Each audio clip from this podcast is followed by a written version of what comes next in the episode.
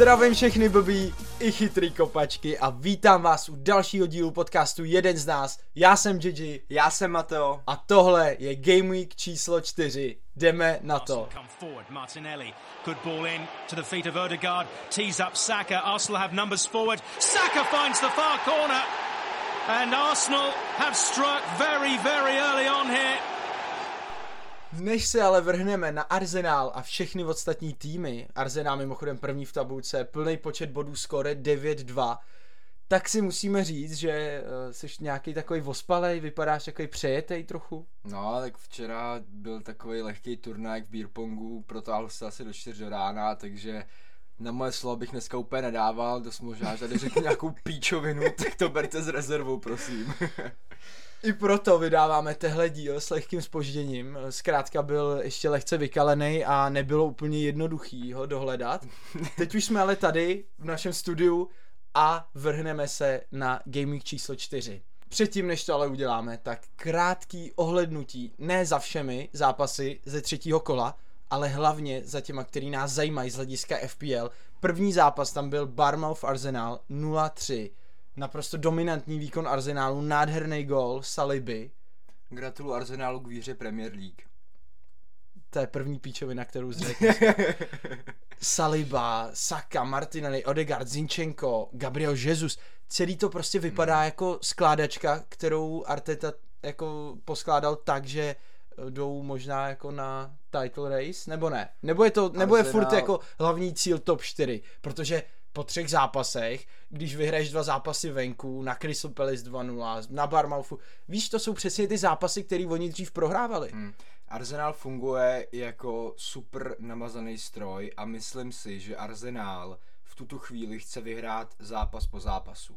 Jo, step by step, vyhrát zápas po zápasu. Žádná liga mistrů. Žádný nějaký cíl na konci sezóny, to je, podle mě to je jako docela blbost, protože ty teďkon máš docela jednoduchý zápasy, potřebuješ se chytit. V úvozovkách jednoduchý, samozřejmě je to furt Premier League, jo, ale... Tak jasně, ale už teď máš 7 bodů na Liverpool. No už teď máš 7 bodů na Liverpool. Což je fantastická rezerva, se kterou pracovat, že jo? Určitě. Budoucí zápasy Arsenalu taky nejsou nějaký úplně šílený. Fulham, Aston Villa, United, Everton, Brentford a pak teda North London Derby, ale ty zápasy nejsou nějaký jako bůh ví co, víš, takže hele, Arsenal si jak hraje, tak by mohl fakt jako vyhrát většinu zápasů a vypadá to hodně zajímavě zatím u Arsenalu. Hele, ještě v krátkosti k tomu zápasu na Bournemouthu a potom se podíváme na skupinu v Evropské lize, kterou Arsenal chytil.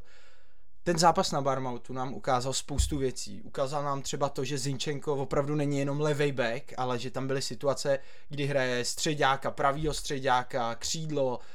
Zkrátka je to fotbalista, který může hrát fakt kdekoliv a Arteta to nastavil tak, že Zinchenko se hejbe podle sebe. On je fotbalově podle mě hrozně inteligentní a on ví, kde má stát a není zašitej furt na levém beku. Na druhé straně třeba Ben White, tak ten víc respektuje tu svoji pozici. Všímáš si, že jo, kde stojí, i ta jeho heatmap to ukazuje, že on prostě hlavně pravá lajna, ale Zinchenko je na středu, je vepředu, je vzadu, je na lajně, je všude. Nikdy bych neřekl, že Arteta dokáže z Bena Whitea udělat pravýho beka. Nikdy bych tady to neřekl. Nepozor, jako Arteta je za mě opravdu strašně dobrý trenér, který fotbal vidí skoro podobně jak Pep Guardiola, možná trošku přešla. Tak je to jeho učení. A nějaký věci jako jsou dost podobný, když se podíváš na City, na Arsenal, právě třeba to, že Zinchenko hraje inverted fullback a prostě potom je na středu. Takže to je jedna z věcí, která mě hodně zaujala. Pozor, Granit Xhaka hraje mnohem vejš, než jsme zvyklí. Dostává se k vápnu, střílí, přihrává, kolikrát je opravdu i ve vápně. Znovu bych to přirovnal k Pepovi, něco jako třeba Gundogan, který normálně je takový ten zataženější záložník. Nebo Rodrigo. Ale tak Rodrigo je vzadu, ale Gundo se dostává hrozně často do vápna. A mně přijde, že Arteta to chce od Xhaky čím dál tím víc. Protože už má asistenci, už má, myslím, i gól. Ale jako pozor, Xhaka třeba má docela dobrou střelu. Xhaka má dobrou střelu, jako, takže já to docela chápu od něj. On opravdu Arteta vidí ty dobrý kvality těch hráčů a pak se snaží využít co nejlíp právě na hřišti a dát jim tu nejlepší roli, aby oni ty kvality mohli co nejlíp využít. Hele, tohle byl Arsenal z fotbalového hlediska, teď ale v rychlosti FPL, což nás zajímá možná ještě víc. Martinelli už stojí 6,4, což je šílený, že za 3 kola už mu zvedli cenu o 400 000. Zinchenko už stojí 5,3, takže 300 000 navíc. já ho nemám. Na BK plus na Hero Hero jsem samozřejmě psal, že kdybych mohl, tak bych ho měl, ale prostě nemám přestupy, nemám peníze, takže Zinchenka závidím všem trenérům. Mimochodem, tenhle díl vám klasicky přináší kluci z lístky na Premier League. Najdete na webu www.lístky-na-fotbal.cz, seženou vám, zařídějí vám nejlepší lístky na zápasy Premier League. Viděli jste to u mě na Instagramu, kde jsem seděl, takže je to fakt pecka, doporučuji. Zpátky k Arsenálu, FPL, ty hráči jdou nahoru, i Saliba už myslím, že měl nějakou zvedlou cenu, Gabriel Jesus samozřejmě, takže co bys doporučil našim kamarádům trenérům? Kupovat je teď nebo ještě čekat? Třeba Martinelli už podle mě je tak trochu pozdě, protože teď bude za 6,5 nejspíš po víkendu. Tu už máš 500 000, který si na něm mohl ušetřit. Hele, ten, kdo nemá Gabriela Jesuse, tak nehraje fantasy. Jo. Hráči Arsenálu... Opatrně s těmahle prohlášením. Hráče Arsenálu koupit teď nebo nikdy, protože za 3-4 game weeky může stopnout zase cena o třeba 200-300 000 a ty zápasy jsou opravdu furt dost atraktivní. S tím, jak hraje Arsenál, tak vepředu se tam do góla, do asistence může zaplíct fakt skoro kdokoliv.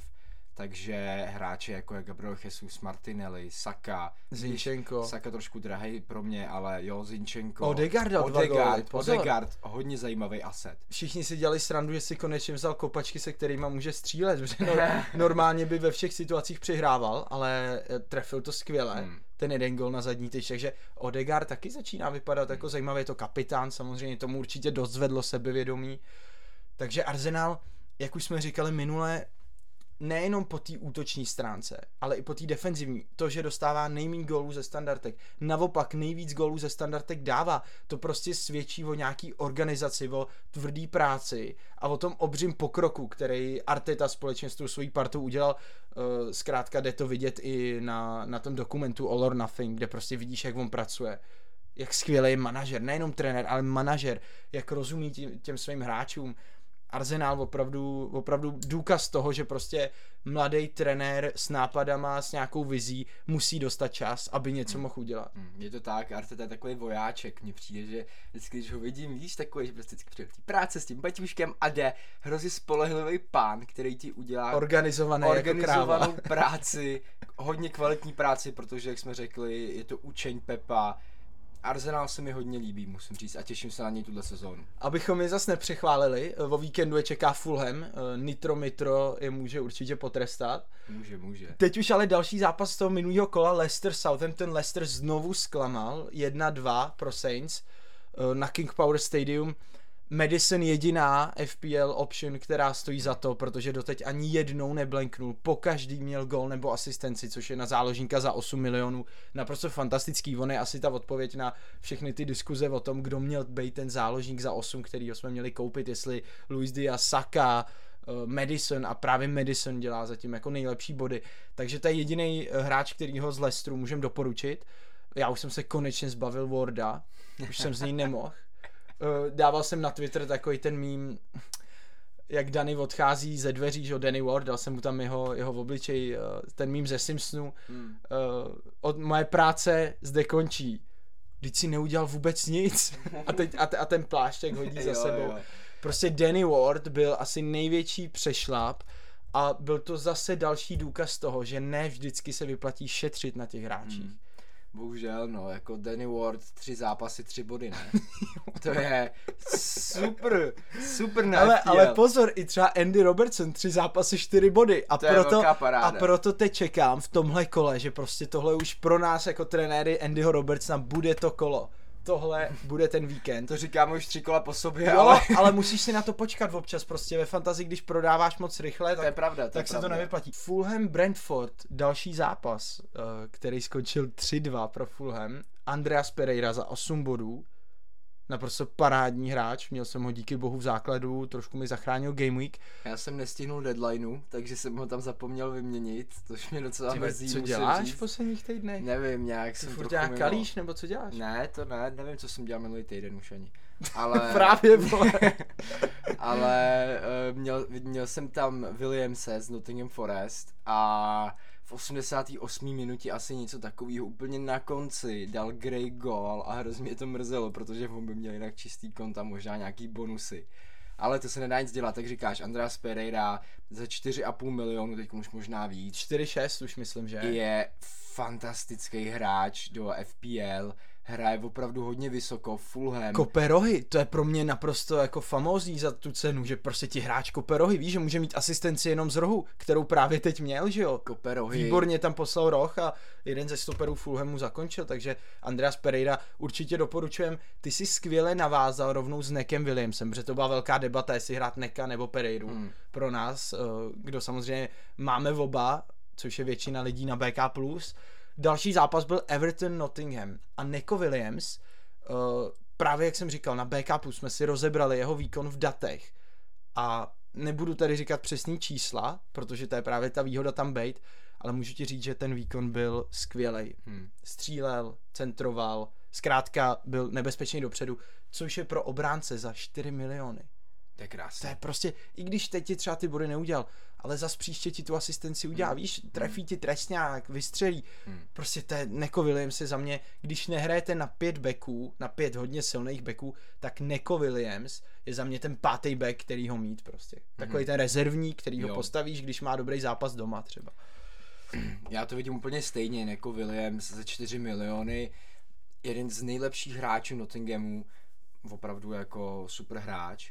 Jenom k tomu Fulhamu jsem chtěl ještě říct, že Fulham se snaží udržet stejnou identitu, jako měl v Championship minulý rok. Hrajou hezký fotbal a funguje to. Opravdu zajímavý. Za 3 zápasy má Fulham teda 5 bodů, což je na nováčka v Premier League. Výhra 2 remízy. No, na nováčka v Premier League to je nádherný výsledek a upřímně mi přijde Fulham hodně sympatický a fandím jim. Jeden z těch týmů, který má i dost starý stadion, na rozdíl od ostatních, který prostě dělají ty naprosto luxusní moderní svatostánky, tak Fulham je pořád jeden z těch týmů, co si drží i takovou tu jako pravou anglickou identitu tam u té vody s těma nízkýma tribunama. Craven Cottage, nebo jak se jmenuje ten stadion? Je to tak a mně se líbí, je to fajn. Ten stadion je pojmenovaný podle nějaký cottage právě, která stojí vedle a do dneška tam stojí podle nějaký budovy. Podle nějaký chaty. podle nějaký chaty, která tam stojí právě vedle stadionu a je to hezký, no. Ne, Fulham, pravá Anglie. Fulham, dobře se k tomu vrátil, protože Fulham je fakt sympatický. Fulhamu bych přál, aby se udržel. Crystal Palace Aston Villa 3-1 v rychlosti. Bailey asistenci potrestal všechny trenéry, který ho prodali. Já ho měl na střídačce, ale tak 5 bodů mě za stolik nemrzí.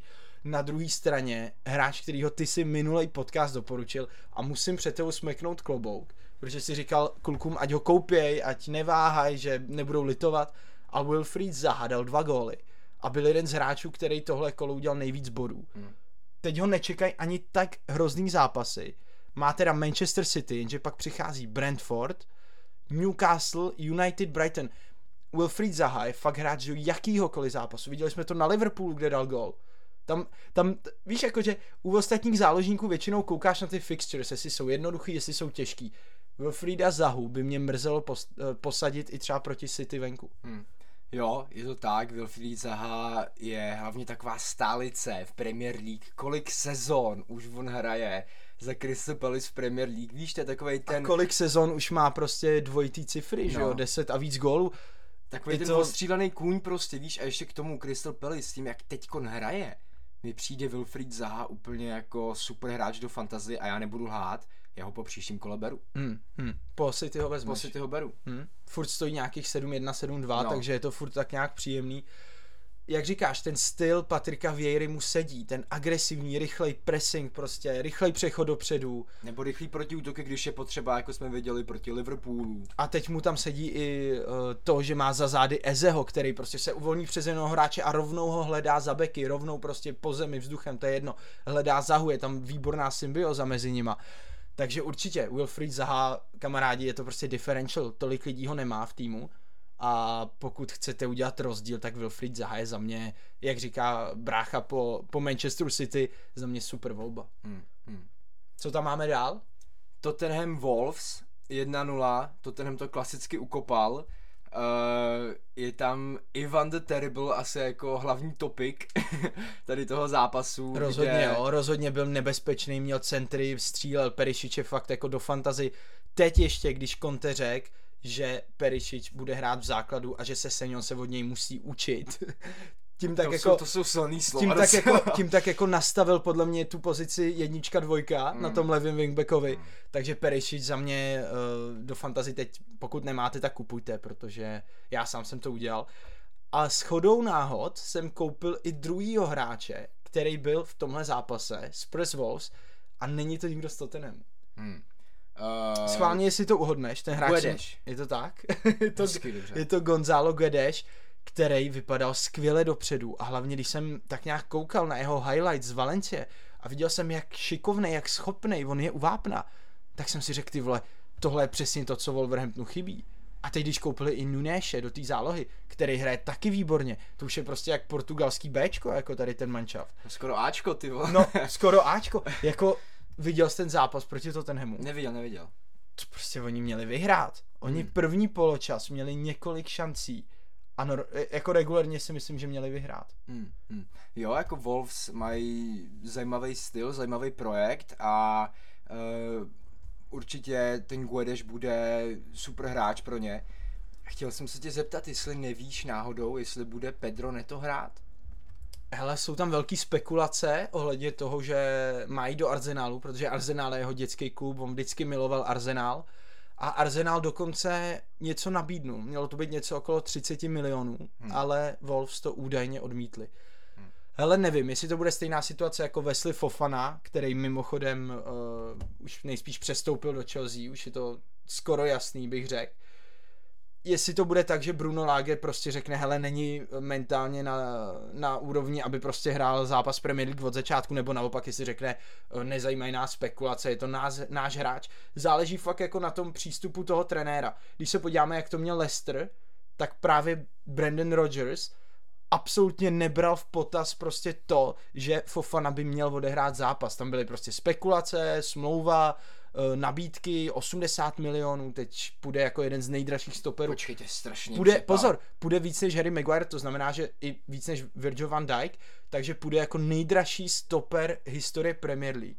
Jako já doufám, že se mi to nevrátí jako bumerang tohle, jo, ale 75 nebo 80 milionů za, podle mě ano, šikovního stopera, ale ty vole 80 milionů, to je za mě naprosto neuvěřitelně nechutná cena, kterou ten hráč nemá. Hele, já bych neřekl, že ten hráč ji nemá, protože ty ceny se strašně změnily. V Premier League už je to takovej biznis, když je prostě Nottingham Forest schopný utratit 150 milionů jako nováček a koupit mladýho Gibbs Whitea, který v Premier League nic nedokázal, za 45. To je strašný.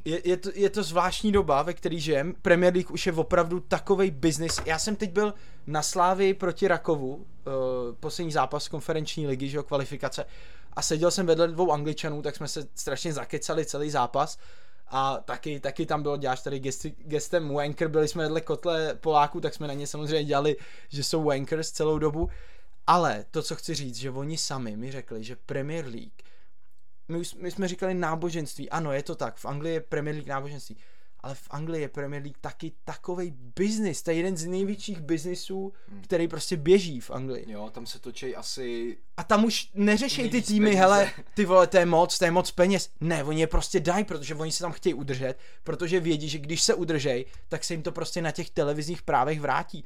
A ve finále, i když se stoupí do té druhé ligy, tak dostanou víc než mistr, vole, Bundesligy. Jako. No jasně, no. Když si třeba vemeš, že Juventus teďkon kupuje Paredese za asi 20 milionů euro. Paredes je hráč, který mu je 28 let, v nejlepším věku, další 4 roky ti může odehrát úplně v pohodě, prostě úplně na nejvyšší fotbalový úrovni za 20 milionů a tady se prostě potom obchoduje v Premier League částky, které jsou třeba minimálně 2x, 3x tolik. Hele, jako. V Premier League už je to úplně jiná matika, no. Tam jsou ty ceny prostě jiný. To je jenom tím, že je to Premier League, tak ty ceny jsou jiný. Prostě Gibbs White v Itálii by měl hodnotu 10 milionů. V Německu 12, 13, mladý, talentovaný kluk, jo, vypadá dobře, ale tím, že je prostě v týmu Premier League a šel do jiného týmu Premier League, tak prostě 45. hele, to je, když ty jsi byl teďkom v Anglii a všechno tam bylo 3x, 4x dražší, tak no, to tam mají úplně stejně, to tam mají s hráčema. Tady kdybych našim kamarádům řekl, kolikrát jsem dával jako za pivo 300, tak by se asi nebyli by z toho úplně nadšený, ne, tak tam je to celkově jiný, že jo, ale ne, tomu bych úplně, hele, tu inflaci a celkově ty jejich vysoké ceny, tam samozřejmě ta životní úroveň je taky jiná, hlavně v tom Londýně, nebudu teď mluvit za venkov, já jsem několikrát viděl to, co je v Londýně, ale ty hráči v Premier League prostě víme, jak to je, a ještě když jsou to Angličani, tak prostě jim jako se zvedá ceník o nějakých 30 milionů. Podívej se, kolik chce třeba West Ham za Declana Rice. Oni nejdou pod 100, tam není ani diskuze, že by se šlo pod 100, jako. Je to tak, no. Calvin Phillips z Leedsu taky šel za raketu do City. Víš, ještě když to je Angličan ten hráč, tak to má fakt jako, nevím proč, ale z nějakého důvodu zvýšenou hodnotu. To je ta daň za to, že kupuješ anglického hráče, prostě. Že Grealish, že jo, 110 milionů euro nebo kolik. Tak šílený, jako. Hele, další zápas, ať to neprotahujem, protože máme už jenom chvíli před deadline. West Ham Brighton 0-2.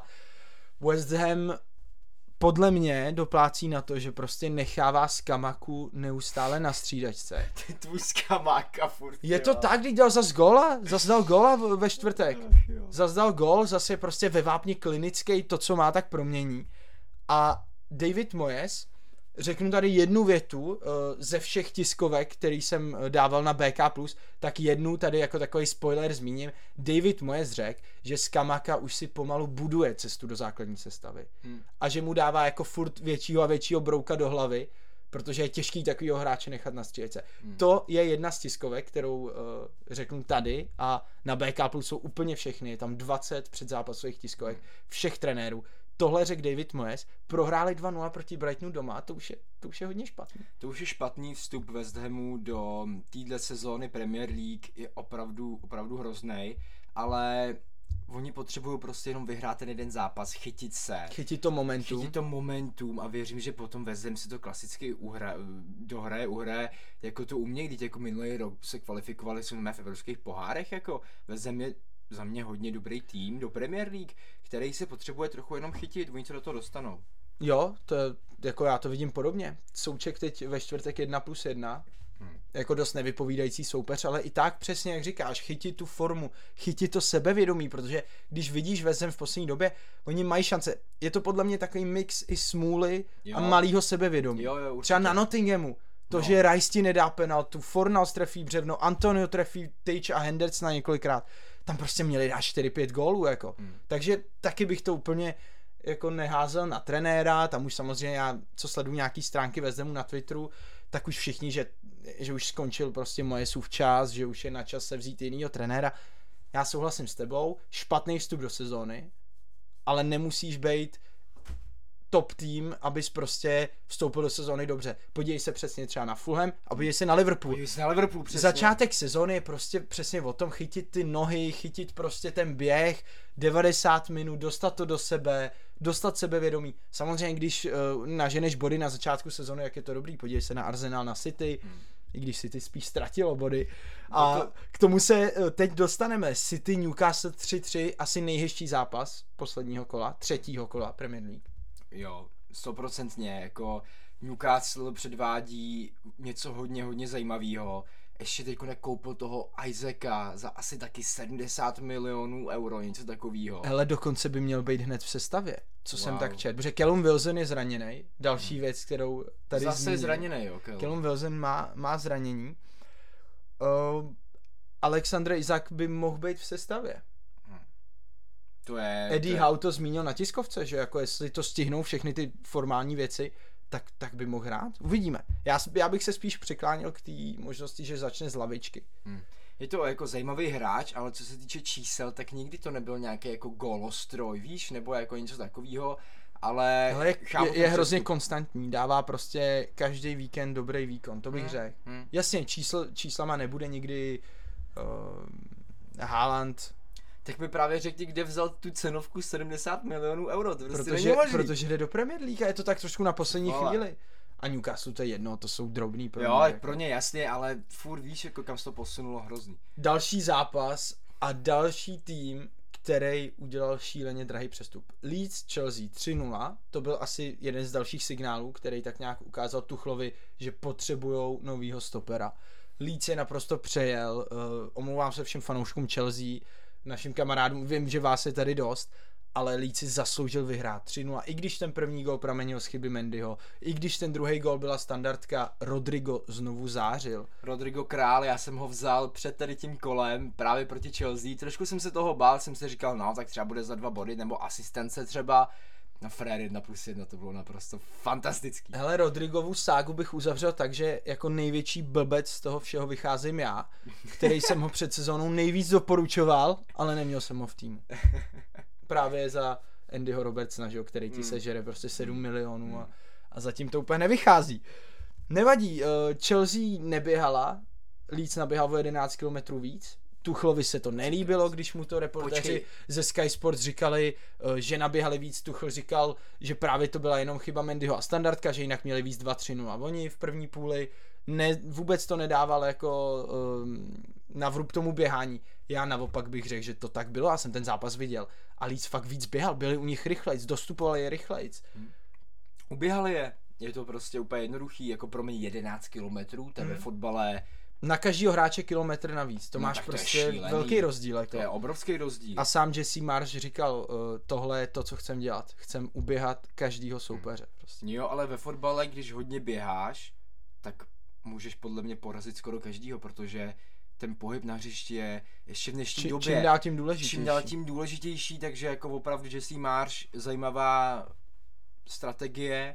A uvidíme, jak mu to půjde dál, no, jako, že si máš zajímavý trenér, jako Američan v Premier League, furt mě to docela překvapuje. Nechceš tam moc slyšet jako na tiskovkách slovo soccer, ale... No, to je ale smutný, občas prostě si zacpeš uši, no, ne, ale je to dobrý trenér, pozor, je to dobrý trenér. A metodikou a tím stylem trénování, jak si je vždycky vezme do kruhu, vždycky něco řekne, mluví on, tak mi připomíná Briana Priského ze Sparty. To je jenom taková vsuvka.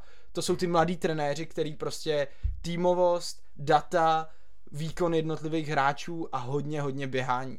A mně se tehle styl líbí, to je moderní fotbal a tohle je podle mě cesta. Jenom taková krátká vsuvka s naším fotbalem. Manchester United Liverpool 2-1, největší překvapení třetího kola. Určitě nejpikantnější zápas minulého kola. Největší anglický derby a kdo by to byl řekl, že Manchester United porazí Liverpool 2-1. Já bych si na to nevsadil a nikdy by mi to řekl někdo z budoucnosti, kdyby se vrátil, že by mi hele United vyhraje, nevěřil bych mu. Ale jeden kámoš právě z týmu, kde jsem hrával, tak to tam poslal za litr, kurz 5 myslím, že tam byl. Příjemný. To je hodně příjemný, jen tak jako takže na víkend. Jo, někdo věřil United, jako víš co, zápas, kde oni nemohli už nic ztratit, oni prostě museli nechat všechno na hřišti. Old Trafford, který je přišlo podpořit, pro moje překvapení, i když Bůh ví, jak by to bylo, kdyby v 60. prohrávali 4-0. To by možná právě přišly ty protesty, ale tím, že ten zápas se vyvíjel dobře, trošku všem jako Glazers zavřeli hubu s tím Kasemirem, to bylo taky, víš takový to, když se potápí loď a jedna z těch jako záchranných vest prostě, když hodíš někomu Kasemira, tady ho máte a sežerte si ho, protože jsem viděl, jak šel na stadion a všichni se za něm hrnuli na fotku a tisíce lidí, takže podle mě to mělo i jako funkci takového toho krátkodobýho zalepení všech těch problémů, který mají. To říká Gary Neville právě tady to, že Casemiro měl sloužit jako fakt nálepka, víte, jak je takový ten mím, jak tam je nějaký ten obrovský barel vody, teče z něj voda a Ferrero to pláce tu nálepku, tak tady to je přesně ono. To byl Casemiro. Tak to je Casemiro, protože... Hele, zase se můžeme bavit o té ceně, prostě za 30letýho hráče, 31 snad mu je 80, 60, snad dohromady s bonusama 75 milionů, to je neskutečný. Vem si, že před nějakou dobou jsme se prostě o tady těch částkách bavili v souvislosti s nejlepšíma útočníkama světa. No. A víme, že Casemiro je světová špička, je to asi jeden z nejlepších defenzivních záložníků na světě, ale už má taky pomalu nějaký věk a prostě nevím, 70 milionů, nevím. Ne, hele, podle mě je to taky neuvěřitelné. Ale zas na druhou stranu, když Gibbs White stojí 40 a Casemiro musí stát 70. To asi jo. Ale furt jo, 30 let, 3-4 roky ti Casemiro ještě odehraje v topu, si myslím, ale přece jenom není to dlouhodobý projekt nějaký, není to nic jako Já nevím. Je to... Ale zas na druhou stranu, když hledali defendera, který by prostě tuhle sezónu hrál a dá se říct, že by je spasil, protože McTominay Fred nefunguje, to víme všichni. Tak prostě tohle bylo za mě lepší, než vzít Rabiota za 20 prostě.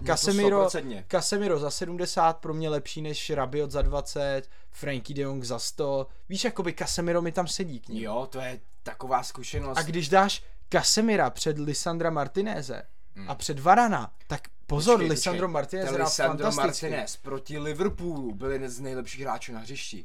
Pro mě byl nejlepší na hřišti, ale taky důležitý podle mě říct, že Liverpool hraje jinak než Brighton, než Brentford, než Southampton, než Fulham. Liverpool nenakopává balony, nepřijde ti souboj, Firmino nepůjde do hlavy a když půjde, tak Lisandro přehlavičkuje. Ale Lisandro podle mě bude trpět v těch zápasech, kdy na sobě bude mít prostě vysokýho útočníka. Jako Ivan Toney, jako Danny Welbeck, jako Mitrovic. Víš, protože zápas proti Liverpoolu se tam dostával postupně, jak už známe Liverpool, prostě přenášel hru zleva doprava, rychlost, beci nahoře, ale nebyly tam souboje jako vzdušný Lisandro Martinez versus Firmino. A i kdyby byly, tak říkám, Firmino není jako relevantní ukázka toho, nebo relevantní zkouška Lisandra Martineze. Určitě. Ale na zemi, nutno říct, že na zemi vyhrál snad každý souboj. Skluzy byly výborný, čtení hry je skvělej, na balonu fantastický technicky. Takže já bych spíš viděl to, že on v takovýchhle zápasech Chelsea, Liverpool, klidně Arsenal může hrát stopera, ale takový ty menší týmy v Premier League, který mají prostě zákonitě dobrýho fyzicky připraveného útočníka ve vzduchu, tak tam bych ho klidně hrál na levým beku a nebo na tom defenderovi vedle Casemira. Co si o to myslíš? Ale na tom defenderovi by se mi líbil. Levý back úplně nevím, protože od levýho backa furt v dnešní době očekáváš, že ti bude běhat dopředu, že ti dá nějaký prostě pěkný balon tohle.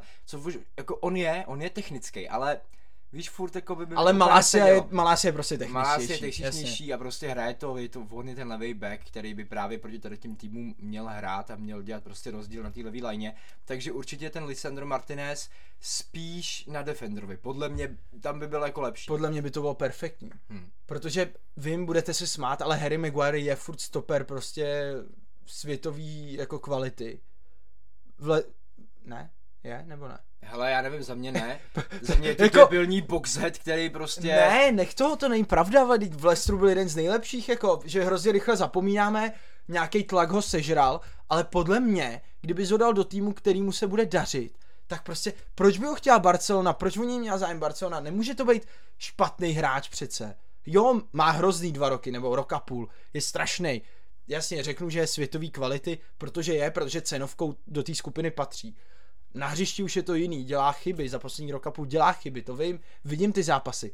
Ale kdybys mu dal před sebe Lisandra Martineze s Casemirem, vedle něj Varana, na kraje Dalot, Malacia. Takže mi prostě říká, že by on nemusel nic dělat a proto by potom hrál dobře. Ne, že by nemusel nic dělat, ale on by byl takový ten, co by šel do soubojů, co by jako makal, bojoval, tak ale s balonem by prostě pracovali v ostatní. No to by mu jako vyřešilo hodně problémů, protože přesně. Právě on s balonem jako opravdu to jako prostě ne. Harry Maguire s balónem je fakt faul na fotbal, jako, prostě ne. Jako všichni si z něj tak nějak jednou za čas uděláme srandu a asi to tak má být, protože fakt jako chyb dělá hodně.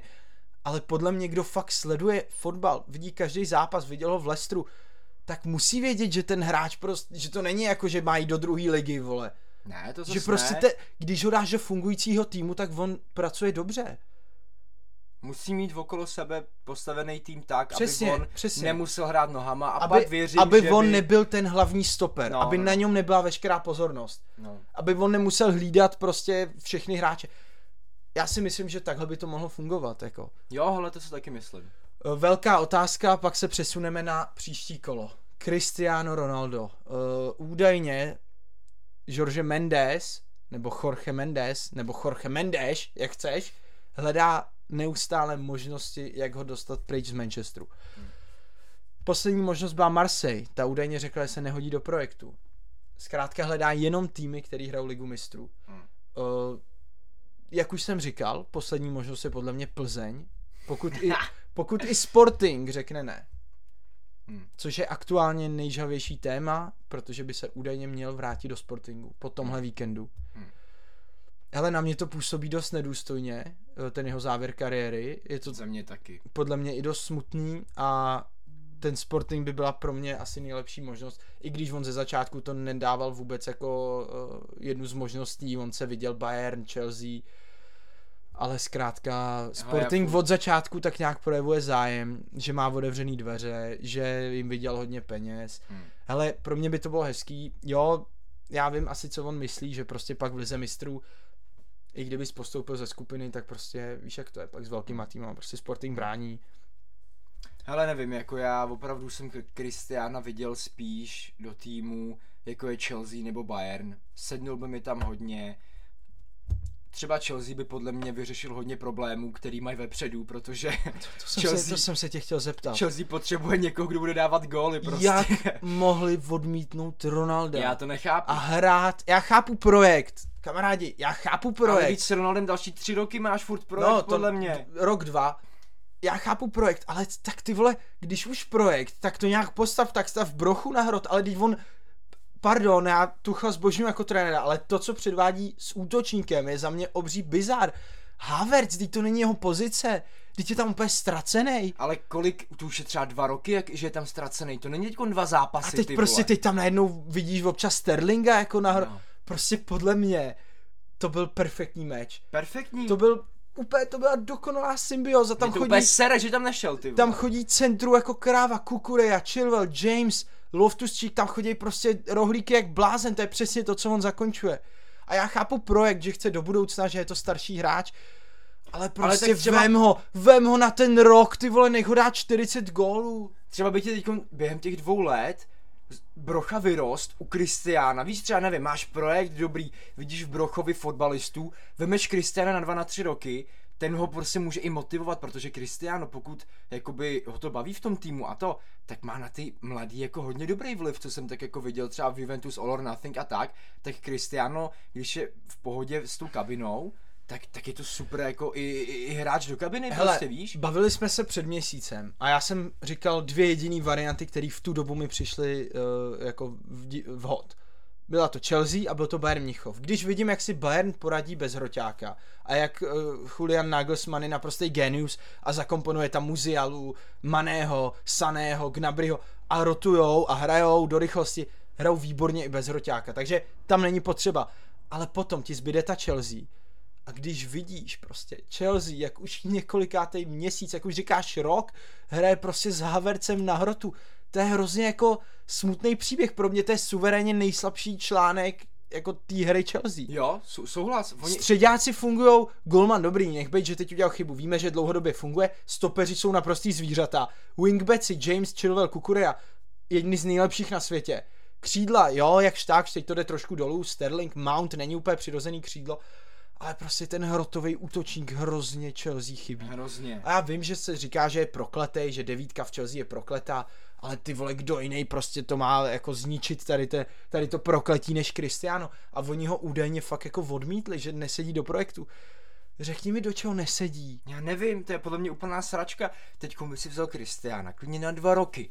A během 2 let by ti třeba z ničeho nic prostě přistál na talíř nějaký úplně super mladý nový útočník. Tak vemeš potom toho mladýho, teď nevíš, co bude za 2 roky. Si, furt si můžou stáhnout, i když za raketu Temiho Ibrahima. No. Furt mají Brochu. No. Havertz není útočník, kamarádi, nepište mi to, netvrďte mi to, vidím fakt jako většinu zápasů Chelsea, Havertz není hroťák, není vole, není to útočník do Premier League prostě. Ať hraje z křídla, ať hraje s OZ, mě teda všude přijde takovej neslanej, nemastnej. Já vím, že dal gol ve finále Ligy mistrů, gratulace, klobouk dolů. Ale prostě mě do Premier League Havertz úplně jako nepřesvědčuje. Taky ne, hele, na ten hrot, není to prostě ono, já nevím, no.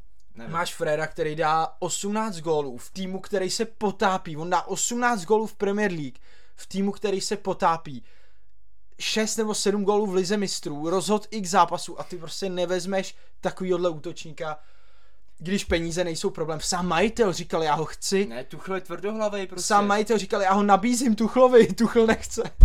Nemůžeš chtít takový hráče, ty vole. A ty sám dobře víš, že já jsem blázen do Messiho, já bych v životě nedal Cristiana před něj. Dobrý, ale prostě musíš uznat jeho kvality, musíš uznat jeho zakončení, jeho hlavy, jeho výskok i v jeho věku prostě. Levá, pravá, hlava. a prostě nevzít ho je za mě asi jedna z největších chyb dosavadní kariéry Thomase Tuchla. Jo, souhlas, za mě největší chyba Tuchla. Který na to letos doplatí, protože nemá útočníka. Máš mladýho Brochu, anebo máš Havertze, který tam absolutně nefunguje. Tuchel by byl frajer, kdyby si to teďkon uvědomil po těch 3 zápasech a řekl by OK, posral jsem to, potřebuji útočníka, vezmu Kristiána. To by byl pán, protože jako uznat svoje chyby není jednoduchý, ne každý to umí, ale přijde mi pozor, že zrovna Tuchel tady to neumí. Ten když udělá chybu, tak prostě to je jak Klopp, prostě ne. Německá mentalita, vole, ne, to prostě nebyla majné chyba, vole, já budu hrát takhle. Počasí hřiště. Počasí, trávník, vole, to je, nevím, tady to jen tak někdo neumí, no. Jsou to top trenéři, aby jsme se pochopili, jsou to pro nás, Tuchel i Klopp jsou top 5 trenéři na světě. Jasný. Ale jediná malinká skvrna, přesně jak říkáš, je prostě to, že třeba Tuchel si dal do hlavy, že Havertz je nejlepší hroťák a je úplně funkcionální a je perfektní a sedí tam. Absolutně tam nesedí. Fanoušci Chelsea ti to potvrdí. Chelsea potřebuje útočníka. Jo? A Cristiano by jim vyřešil všechny problémy na příští 2-3 roky, ty vole, já to nechápu. Mě to možná i teď trošku, jak se o tom bavíme a jak vím, že na hřišti by to vypadalo úplně super. On by měl v podstatě jediná jeho úloha, dobře, občas nějaký pres, to je možná ten problém, který Tuchel jakoby řeší, protože by ti nepomohl do presu, ale teď si představ všechny ty centry, co tam teď lítají, který přeletěj Sterlinga nebo Havertz netrefí, kolik gólů by z toho on dal, ty. Nechutně hodně kolik asistencí by Reece James ve fantasy měl navíc. Ale nebudeme se tady rozčilovat. Ale můžeme jenom spekulovat, no, ale probrali jsme si tím tak nějak minulý kolo. A teď už v rychlosti na kolo následující a samozřejmě klasický téma našeho podcastu, volba kapitána. Jdeme do poslední fáze dnešního dílu. Jones, Salah, escape Cancelo, oh, it's brilliant from Mo Salah. And still, Salah, oh, sensational! Absolutely sensational! Čtvrtý kolo, konečně, i když absolutně nestíháme, omlouváme se kamarádi, dnešní díl asi už nepustíte před deadlineou. Naopak, dost pozdě. Čtvrtý kolo, Southampton, Manchester United, první zápas, který nás čeká dneska ve 13:30. Velká zkouška pro United, právě kvůli tomu, co jsme říkali. Porazit velký tým můžeš, dal jsi tam nasazení, rychlost, Rashfordovi to vyšlo, Sancho hrál výborně vepředu. Ale teď přijde ten test, teď přijde tým, který se víc zatáhne a ty budeš trošku muset hrát do plnejch. A tam chcem vidět Manchester United, papírově by to neměl být problém, že kreativní hráče jako Bruno a Eriksen mají. Jsem zvědavý, jestli nastoupí Cristiano, bojím se, že ne. Teď jsem se chtěl zeptat, jestli myslíš, že bude hrát nebo ne. Hele, jednu věc jsem dával na BK+, je to znovu taková lehce insight informace o jednom hráči Manchester United, jednom z ofenzivních hráčů. Nebudu tady říkat jeho jméno, protože furt prostě ctím to, že BK Plus musí mít nějaký výhody, ale ten by hrát neměl, takže já si myslím, že Ronaldo hrát bude, možná to lidem došlo podle tohle, kdo to je, kdo si zase přivodil zranění, takže za mě Ronaldo hrát bude, protože tam dopředu jako moc možností, vypni si zvonění, prosím, moc možností Erik ten Hag nemá. Brentford, Everton, Watch 4, Tony, Da Silva možná, Visaby, pozor, Visaby neměl hrát, kamarádi, píšete hodně často, jestli koupit Visu a ušetřit peníze, podle toho, co jsem já čet, tak Visa hrát nebude. A co za Everton? Gray třeba, Gordon? Tam záleží, jestli Gordon je připravený v palici, no, protože jako Lampard říkal, on to vždycky Lampard tak nějak uklidňuje, ale všichni víme, že prostě Gordon teď musí žít jenom tím, že ho chce Chelsea a že za něj chce dát 70. Další šílená částka mimochodem. Za hráče, který ještě nedal ani jeden gol v Premier League úmyslně, všechno to byly odražený balony. To si děláš prdel. Takže 70 milionů za hráče, který furt musí dát první úmyslný gol. Počkej, tak to kdybych já přestupoval do Premier League, tak mám třeba reálně hodnotu 2 miliony euro jako. Asi jo, kdyby hrál už předtím někde v Premier League, asi jo, no. Jako promiň, Anthony Gordon, jo, pohybově je rychlej všechno. 70 milionů za hráče, který ještě, jak říkají v Anglii, has to score intentionally, protože všechny ty jeho góly byly střely za vápnem, který se pak odrazily, anebo střely ve vápně, který se odrazily a šli, že jo, golmanovi na druhou stranu.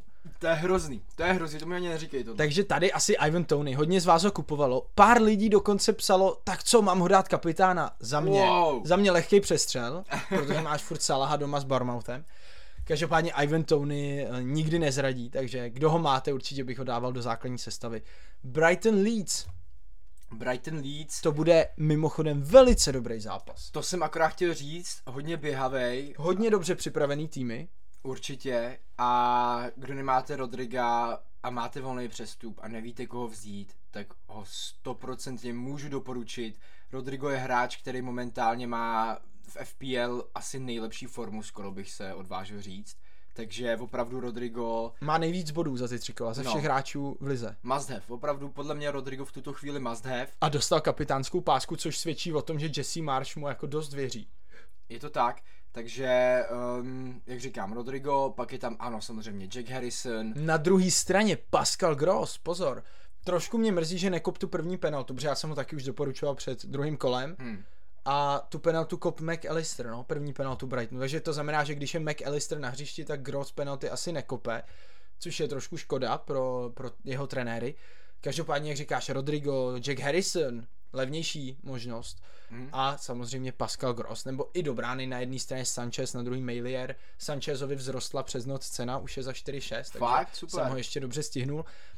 Další zápas Chelsea Leicester, který už musí zlepšit defenzivu. Je na tom fakt špatně, co se týče obrany. Na druhé straně Chelsea, která, jak už jsme mi říkali, nám tam chybí hroťák. Řekněte nám vy, fanoušci Chelsea, kdo koukáte na každý zápas, jak to vidíte vy, jestli vám tam Havertz vepředu dává smysl nebo ne, jestli tam chybí nějaký zabiják, to je náš názor. Každopádně Chelsea měli by nastoupit všichni 3 wingbacki. Kukureya by údajně měl hrát jako levej stoper, protože Koulibaly dostal červenou kartu. Uvidíme, jak to bude v realitě. Taky si myslím, že by to tak bylo dobrý, protože James a Chilwell jsou prostě až moc dobrý na to, aby jeden z nich střídal. Ani jeden z nich podle mě, jak říkáš, nemůže střídat, to je taková kvalita na střídačce, to nejde, to fakt nejde. Leicester potřebuje, aby mu tady ten zápas sednul, protože opravdu vstup Leicesteru do Premier League je otřesnej, 1 bod za 3 zápasy, skóre -3 je opravdu špatný, ale pozor, protože víme, že Leicester umí hrát na top 6, ne teda úplně vždycky, už to možná trošku ztratil, takový tady to kouzlo takový, ale podle mě to furt může někde najít a Jamie Vardy tam může 2x utíct. Jamie Vardy uteče, Barnes uteče, Madison jim to dá za obranu. Leicester vždycky hrál líp na týmy, který prostě chtějí víc útočit. Leicester neumí moc hrát do plných a na break jim to vyhovuje, takže pozor na tehle zápas. Neříkám, abyste kupovali obránce z Leicesteru, ale vůbec bych se Madisona nebál jako postavit. Nebo jak říkáš Vardyho, jestli je máte, tak nenechávejte je na střídačce jenom kvůli tomu, že to je Chelsea. Právě naopak, Leicester umí na větší týmy. Teď už ale asi nejočekávanější zápas. Liverpool-Bournemouth. Liverpool už musí bodovat. Liverpool, tady ten zápas... Plně bodovat, ne remízu zase, plně bodovat. To už je fakt zápas, kde Liverpool musí dát úplně všechno, 120%, přejet Bournemouth 3-4-0, aby zase byli v té výherní mentalitě, aby další zápas mohli zase v klidu vyhrát. Liverpool opravdu potřebuje hrozně zlepšit obranu. Tuhle sezónu, nebo tyhle 3 zápasy do obrany měl Liverpool fakt špatnej. A pokud se tady to zvedne, tak to jde ruku v ruce s tím útokem, protože když ti funguje obrana, dáš balon na beky, ty už si o tom poradí, protože Liverpool má jedny z nejlepších beků na světě. Takže jak říkám, zlepšit obranu, pokud Liverpool nedostane gól, věřím, že ty 2-3 góly dají. Hele, když už se bavíme o obraně Liverpoolu, já jako velký fanoušek Virgila musím uznat, že tahle sezóna mu zatím vůbec nevychází. Jo. Přijde mi, že když měl takovou tu auru, tu sezónu, kdy přes něj nikdo neprošel, nikdo ho neobešel 1 na 1. Útočníci radši přihrávali, než aby šli 1 na 1 s Van Dijkem. To víme moc dobře, ale tuhle sezónu už je to jinak. Hráči si na něj věřej, Mitrovič na něj udělal penaltu, Sancho tam zasek Milnera a Van Dijk tak nějak jako stál, vypadal, jak kdyby šel závodit se Sáblíkovou na ledě, měl ruce za zády, víš ten postoj, co tam měl, koukal na něj. Já nevím, mně nepřijde tak jistý zkrátka Van Dijk. Podle mě Van Dijk má být prostě dominantní a mně přijde upřímně, je to trošku jako už hlubší analýza, mně přijde, že chodí málo na zem. Mně přijde, že Van Dijk moc neskluzuje, že je hodnej, že je prostě hodnej stoper. Jo, má skoro 2 metry, vyhraje každou hlavu, ale podle mě, kdyby měl v sobě takový, víš, takovýho toho trošku většího buldočka, jako. No, takový Lisandro Semedo teďko, pardon, ne Semedo. Ty vole, už se lek, Lisandro Semedo, druhá holandská liga, vole, nebo co? Ne, Lisandro Martinez jsem chtěl říct, z United, to je takový buldoček a je pravda, že... Tak ten je menší o no, jasně, 20 cm. Ale ten to právě dohání potom tím, že jde na zem, vyhraje ti souboj prostě, i který třeba by nemusel vyhrát. Van Dijk je pro mě furt top 3 stoper na světě, jo. Ale podle mě, kdyby chodil víc na zem a do těch střel jakoby víc skákal, jestli víš, jak to chci říct, jo. A neměl furt ty ruce za zády a jako nehrál pozičně, tak podle mě by byl fakt jako nehratelný. Uvidíme, třeba se do toho dostane, víš co, měl velký zranění od Pickforda tenkrát, dal bych mu čas, je to furt top stoper. Jo, ale jako. Přesně, dáme mu čas, já si myslím, že Virgil ví, co udělal špatně. Z toho, co jsem viděl v nějakých rozhovorech a tak bych řekl, že on docela tu sebekritiku má, takže je schopný říct, jo, ale dobrý, posral jsem to. Víš, nemá v hlavě takový to, jsem nejlepší na světě, vole, cokoliv udělám, je skvělý. I když Milner mu tam něco vyčítal a křičel na něj dost zblízka, jo. Tak Van Dijk jako mu neoponoval, Van Dijk kejval a říkal, jo, vole, vím, udělal jsem píče, vím o tom prostě. A to je strašně důležitý, tady to, když ty hráči mají, ještě k tomu tady ty dobrý hráči, tak to jsou podle mě potom fakt 2-3 zápasy, už se bude v tom. Oni se chytějí, víme, že se Liverpool chytí. Úplně klid, a kdy jindy se má Liverpool chytit, než na Anfield proti nováčkovi, Bournemouthu, týmu Scotta Parkera, který už by taky ale potřeboval nějaký bodíky, protože jediná výhra, že jo, na začátku úplně nebude stačit, když budou takhle pokračovat na záchranu. Ale tady už bych to fakt viděl, jak říkáš ty, klidně 3-4-0. Prostě Liverpool už se musí vrátit a kdy jindy než doma na Anfield proti Bournemouthu. Určitě. Man City Crystal Palace umí na Manchester City na Etihad Stadium. A asi nikdy nezapomeneme gól Townsenda. Townsend ze 35 metrů z voleje, neuvěřitelná trefa. A pozor, Manchester City proti Crystal Palace na Etihad vyhrál jeden z posledních 4 zápasů. Tyjo, tak to je docela strašidelná statistika pro City teda, ale to jsem nevěděl. Protože Crystal Palace prostě hluboký blok, super obrana, organizovaná, do breaku, Zaha, Eze, Eduard, Eju, jako pozor na Crystal Palace. Jansen tam trošku vyprovokuje Haalanda, aby dostal červenou kartu. Andersen. Jansen je Brentford. Arsenal Fulham 18:30. Jsi nakalenej, ty. Já vidím, ty vole, jsi úplně v prdeli. Arsenal Fulham 18:30. Pozor, protože já to zas nevidím, tak jako asi většina lidí papírově. Každý tým dá gól za litr.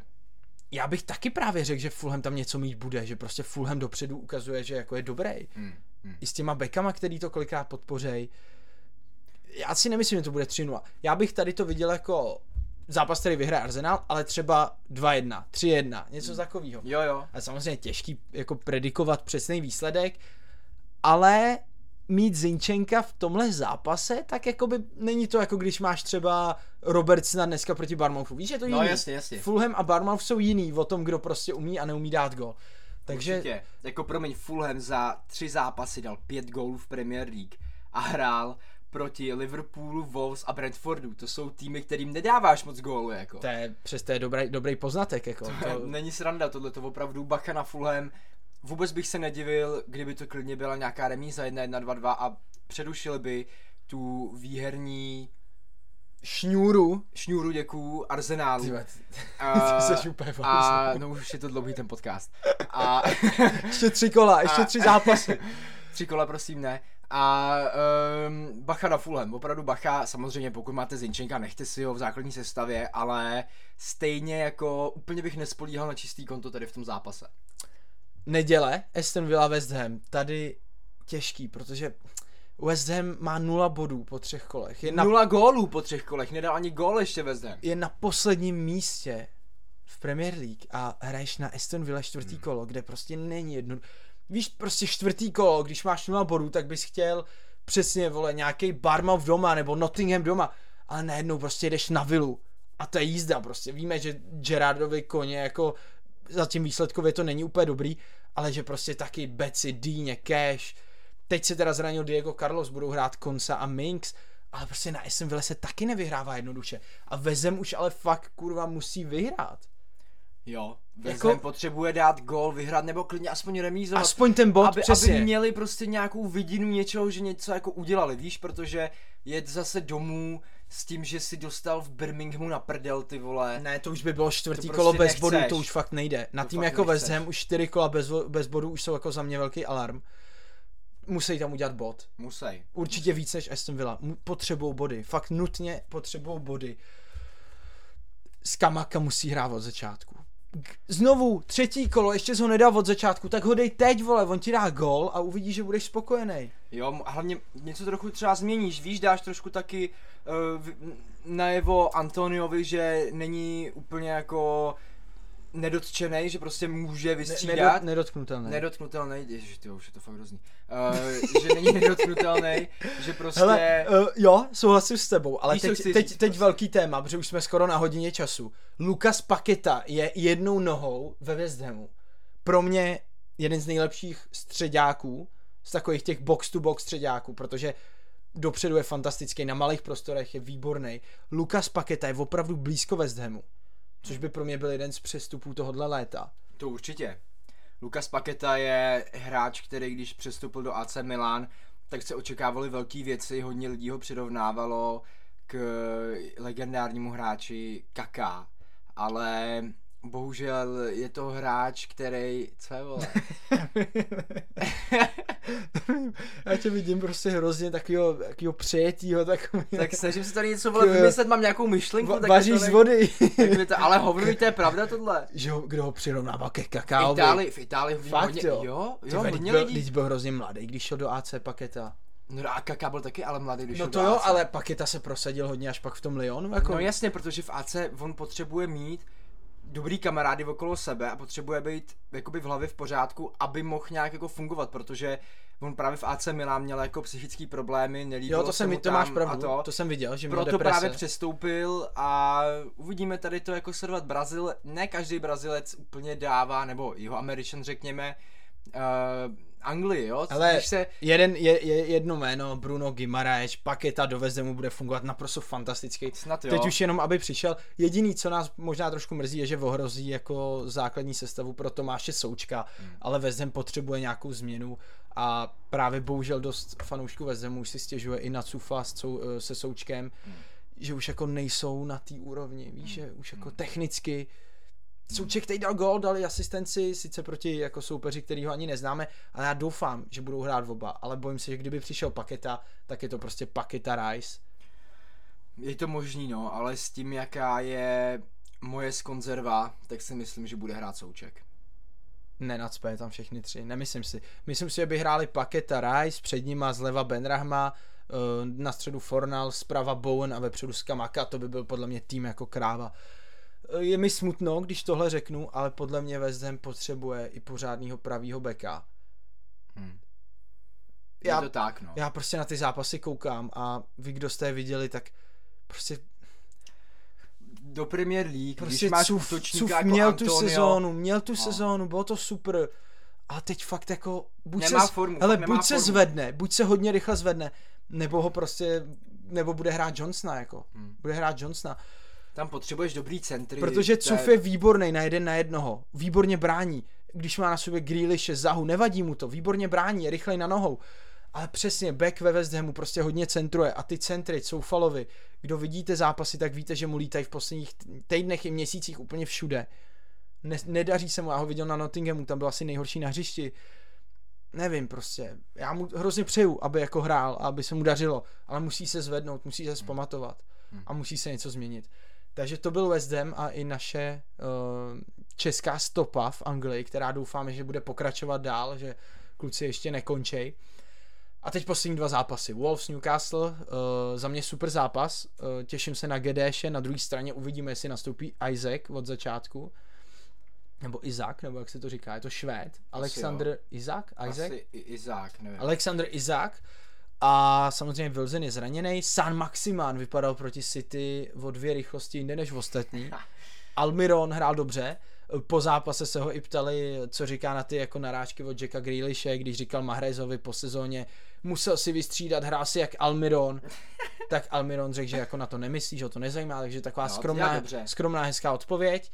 Newcastle vypadá velice dobře, ale pozor, Wolves vypadají pro mě taky super. Takže jako těžký zápas, tady bych si vůbec jako netypoval výsledek. Taky ne, to je, jak říkáš, strašně těžký zápas na předpovídání nějaký tady opravdu dva hodně vyrovnaný týmy, který si to, jak se říká, prostě rozdají. Přesně tak, Wolves vypadali proti Tottenhamu v první půli opravdu skvěle, tak uvidíme, jestli v tom budou pokračovat. Poslední zápas právě Tottenham hraje na Nottinghamu. I Nottingham doma ukázal, že body udělá a že dělat umí, i když s kapkou štěstí. Jak to vidíš, Tottenham, který nám uzavře tady to čtvrtý kolo, bohatý, my už jsme na hodině podcastu právě teď. Mně přijde, že se ty podcasty furt prodlužujou. Furt. Hele, tady samozřejmě víme, kdo je favorit, ale furt to podle mě není až tak jednoznačný, jako kdyby třeba na Nottingham jel Manchester City, protože přece jenom Tottenham hraje trošku jiný fotbal, který by právě mohl Nottinghamu v nějakých částech zápasu docela vyhovovat, skoro až bych chtěl říct, jo, protože Nottingham prostě je tým, který se snaží hrát na breaky, snaží se třeba hrát na různý standardky a tak, a na to Tottenham občas jako docela podle mě trpí, takže bude to zajímavý sledovat, samozřejmě asi vyhraje Tottenhamu, dá se říct, že Tottenham je jako jasný favorit, ale jako bacha, no, neviděl bych to až tak jednoznačně. Já řeknu dvě jména, Son Heung-min se probudí a Ivan Perišič něco udělá. To je všechno, kamarádi, strašně dlouhý díl zase, minuta po hodině, právě teď. Ukončeme to tady, ať si to lidi aspoň stihnou dneska ještě poslechnout. I když už to nebude bohužel před deadlineou, omlouváme se za to. Prvotní plán byl ve čtvrtek, to jsem nestíhal já, protože jsem měl na tu Slávy, včera se brácha nakalil, nějak se to sešlo tehle týden, omlouváme se, už se vrátíme zase do starých kolejí a bude to vycházet den před deadlinem. My jsme Blbý kopačky, tohle byl čtvrtý díl podcastu Jeden z nás o naší Fantasy Premier League. Děkujeme, že jste s náma, děkujeme, že nás posloucháte, hodně bodů všem, těšíme se na vás zase u dalšího dílu. Tady na Spotify, nebo na Instagramu, nebo na Hero BK+. Mějte se hezky, ahoj. Děkujeme, krásný víkend.